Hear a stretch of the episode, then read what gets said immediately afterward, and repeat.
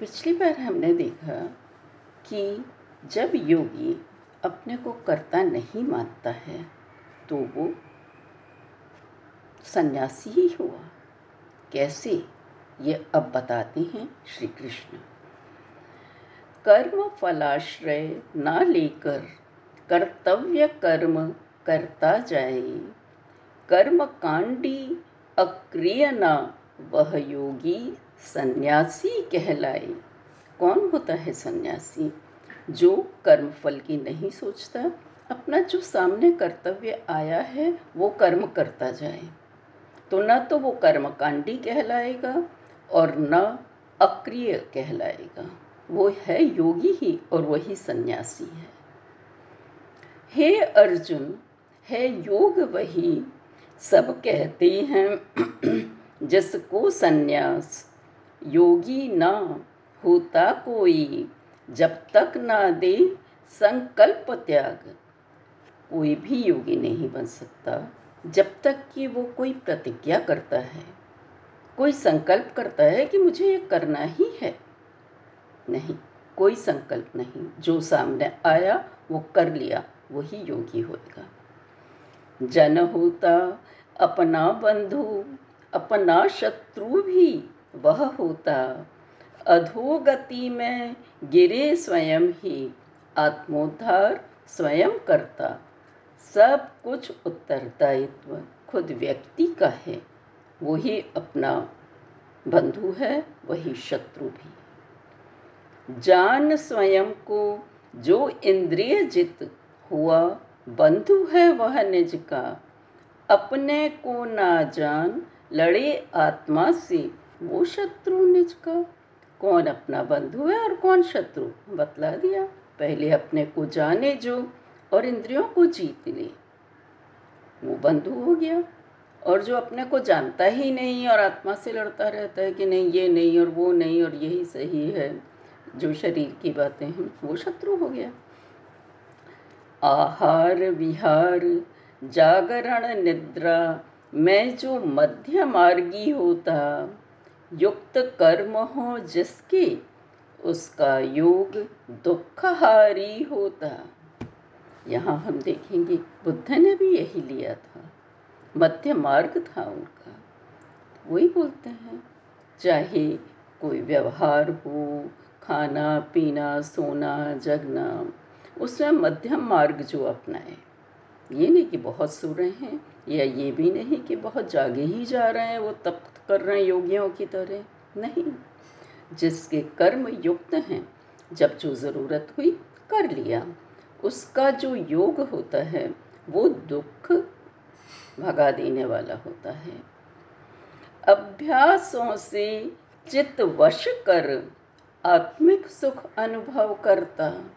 देखे स्वयं आत्मा को फिर उससे वह ना डिगता।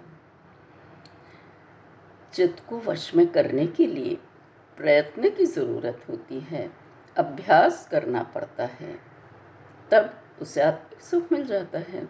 वो आत्मा को ही देखता रहता है, अपनी आत्मा को, और उससे इधर उधर नहीं देखता हर समय उसे आत्मा का स्मरण बना रहता है। अर्जुन बोलता है आपने बोल तो दिया कि मन को वश में कर लेना। लेकिन कृष्ण, बड़ा ही दृढ़ चंचल, बलवान, हठीला मन होता। इसको वश करना मुझको वायु सम दुष्कर लगता। अर्जुन, हमारी ही तरह है। एक साधारण आदमी है। वो बोलता है, कितना चंचल होता है मन। हठीला भी होता है, जिद करता रहता है, बलवान भी होता है। वो उसको वश कर लें, ये तो बहुत दुष्कर होता है कि जैसे हम हवा को वश में कर लें। ना ना।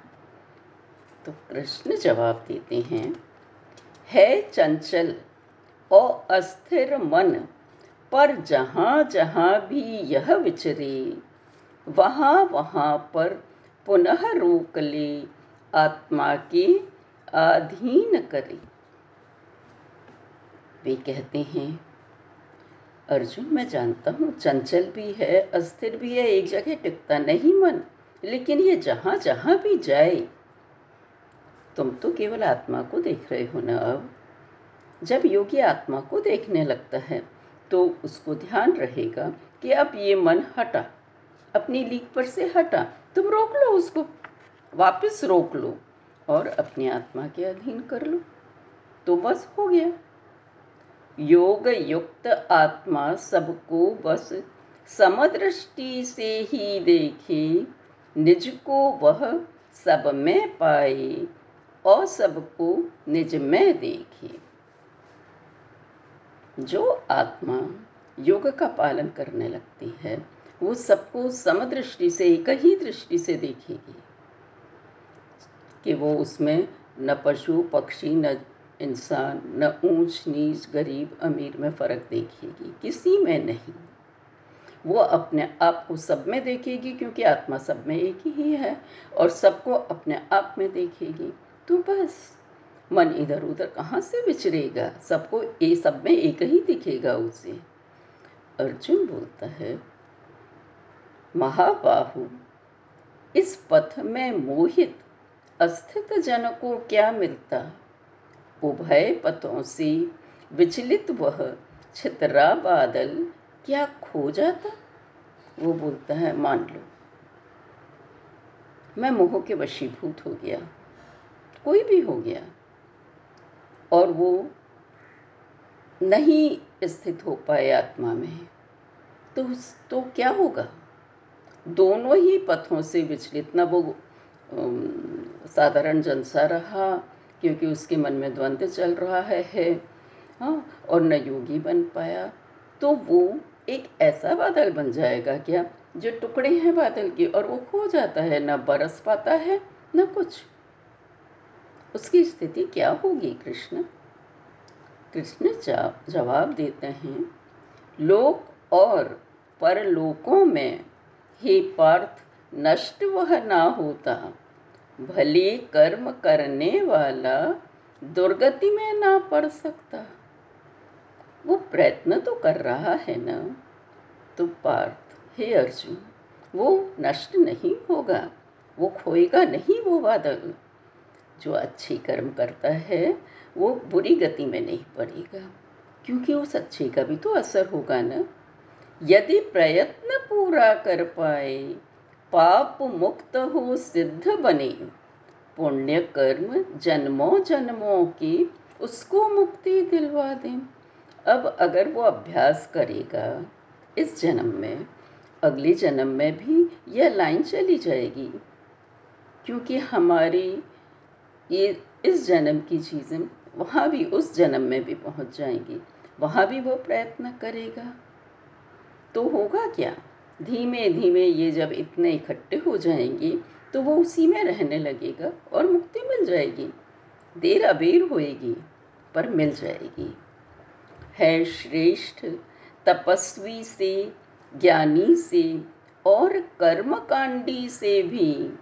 अर्जुन इस कारण ही कहता, बनो कर्मयोगी अब भी। हे अर्जुन। मैं क्यों कह रहा हूँ कि तुम कर्मयोगी बन जाओ?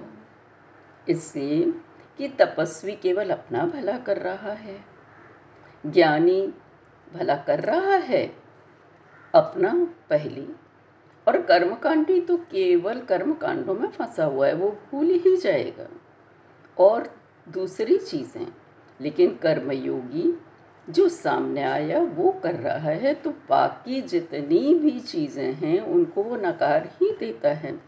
एक ही उद्देश्य रह जाता है, जो वर्तमान में रहना। मेरा आश्रय ले करो योग।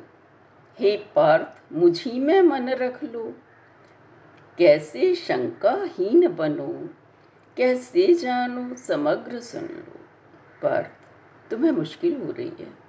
तो तुम एक काम करो, मेरे में मन रख लो। और मेरे हित ही जैसे तुम काम कर रहे हो, ऐसा सोच के करो काम। अब तुम्हारे मन में द्वंद्व न उठें, वो कैसे करोगे? अब सुनो।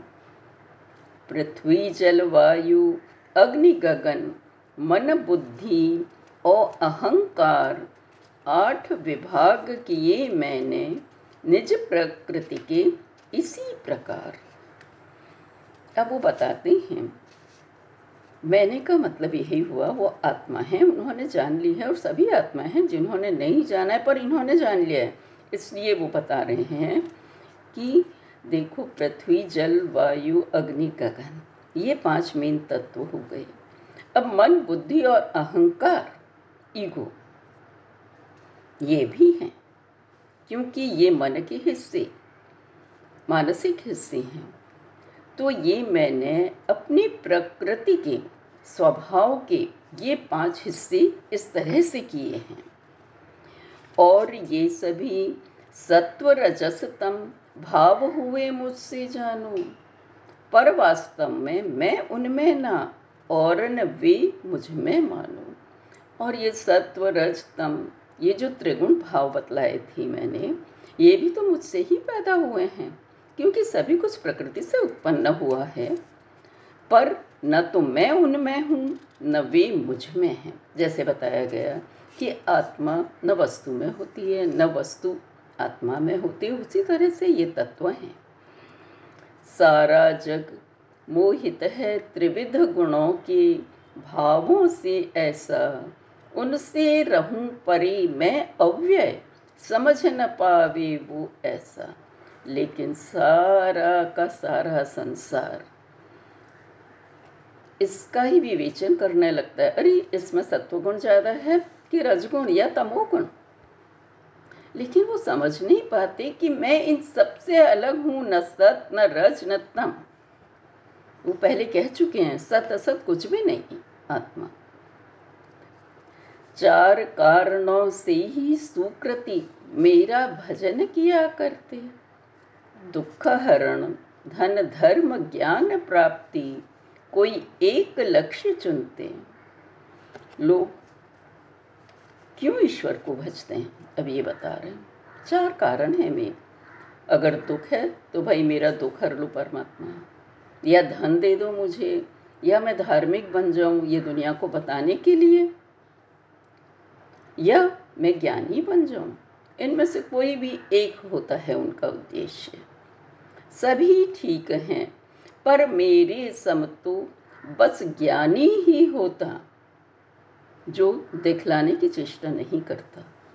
सब कुछ ही है वासुदेव, ऐसा योगी दुर्लभ होता, क्योंकि सच्चा ज्ञानी ये जानता है, सभी कुछ वही है, वही परमेश्वर सब कुछ है।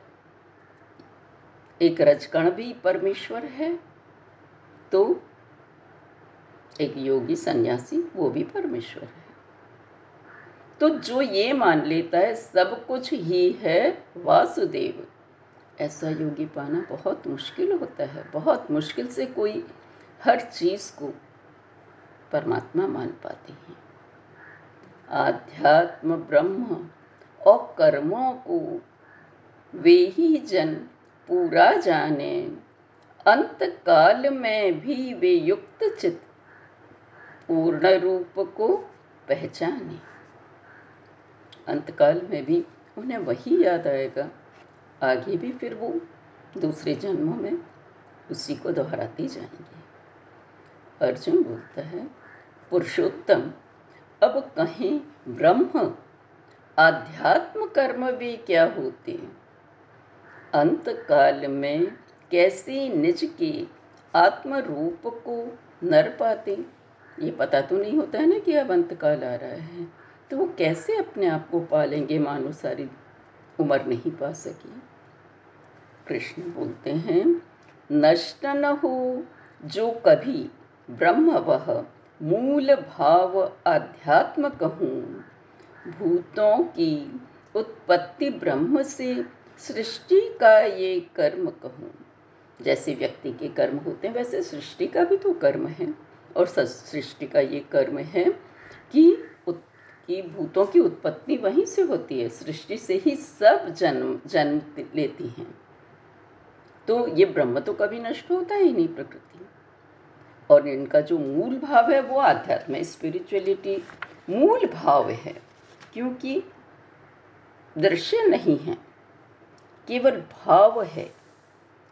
अंत समय में जो जिसकी स्मृति कर प्राणों को तजता, भाव सदा वो मन में ही था, प्राप्त उसे वह कर लेता।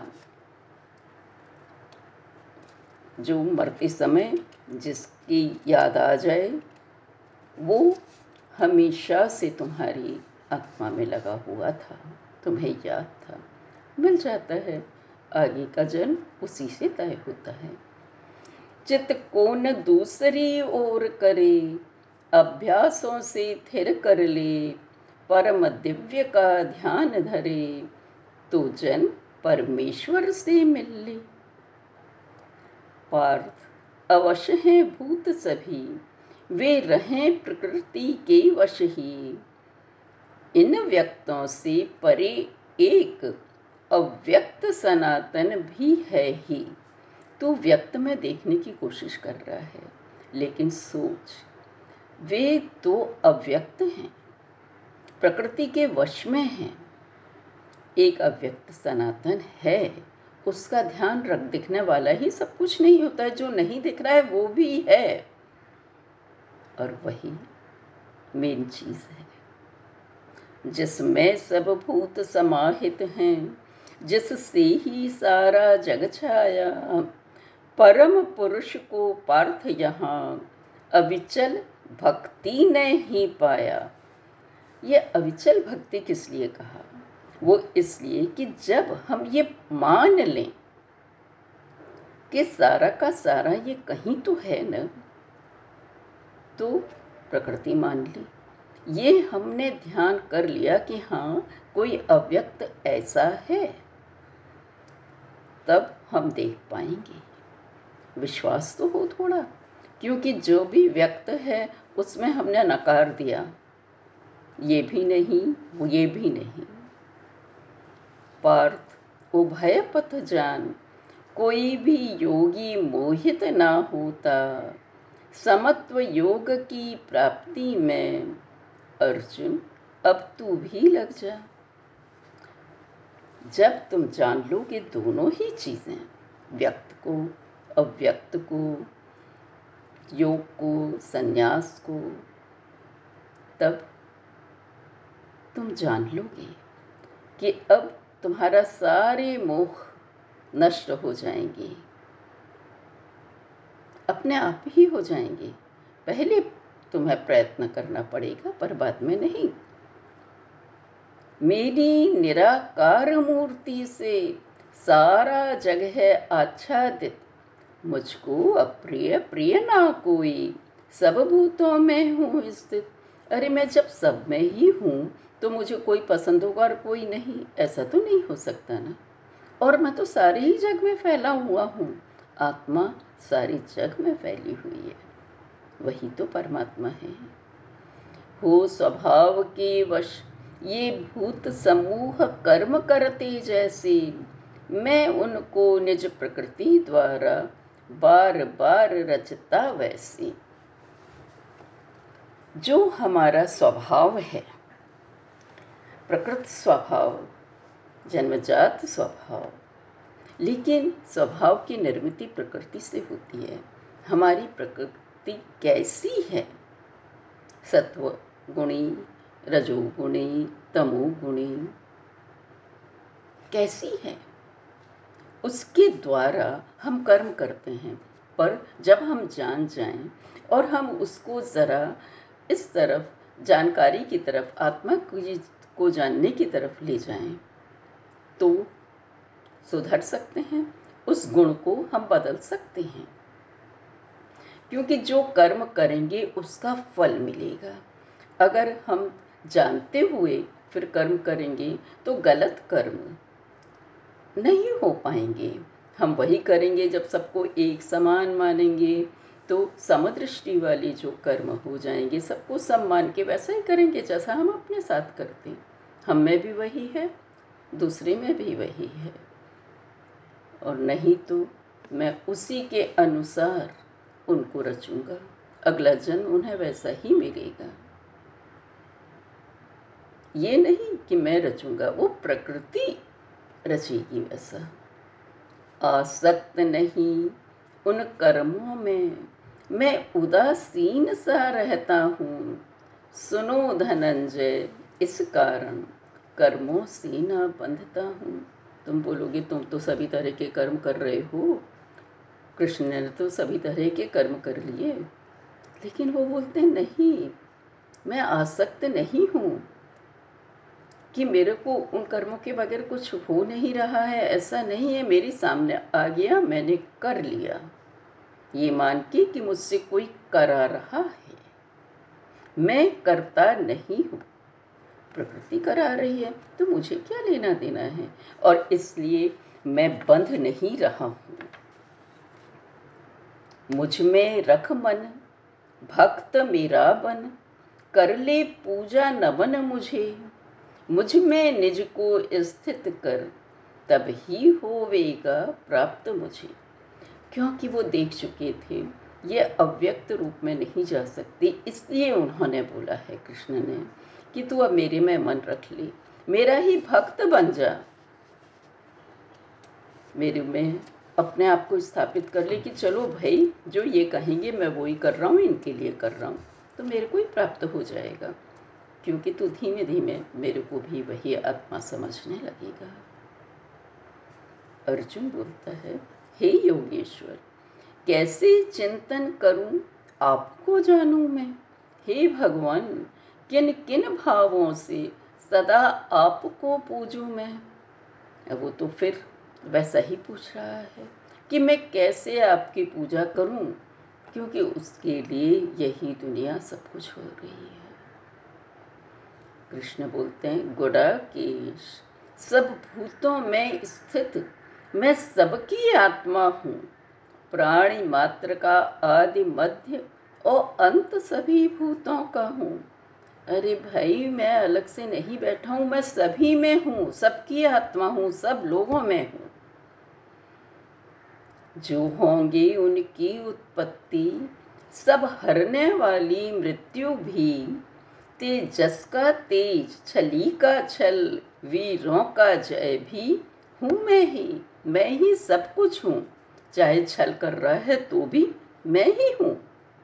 क्योंकि आत्मा उसमें भी है वो वो कर रही है, उस समय उसके लिए वही है उपयुक्त। जीत, हार, वो भी तो मैं ही हूँ। मृत्यु भी मैं हूँ। बहुत जान कर भी क्या अर्जुन ज्ञान तुझे हो पाएगा।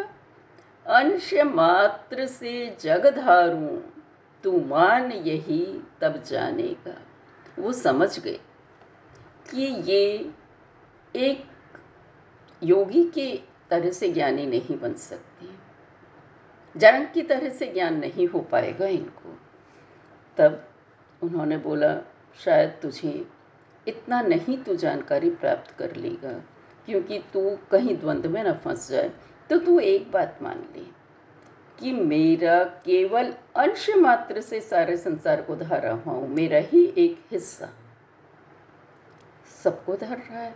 मतलब मैं ही सब में हूँ।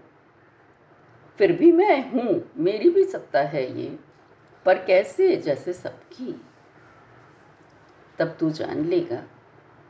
सब कुछ ही है वासुदेव। जैसा पहले कहा है उन्होंने। अर्जुन बोलता है, कमल नेत्र, सब भूतों की सुनली उत्पत्ति प्रलय का था। अब योगेश्वर, अव्यय रूप आपका मुझको दो दिखला। कृष्ण, तुम बार बार बोलते हो कि सब प्राणी मुझसे उत्पन्न हैं और प्रलय हो रही है। पर हे योगेश्वर, अब मुझे आपका निराकार रूप भी दिखा दो न जरा सा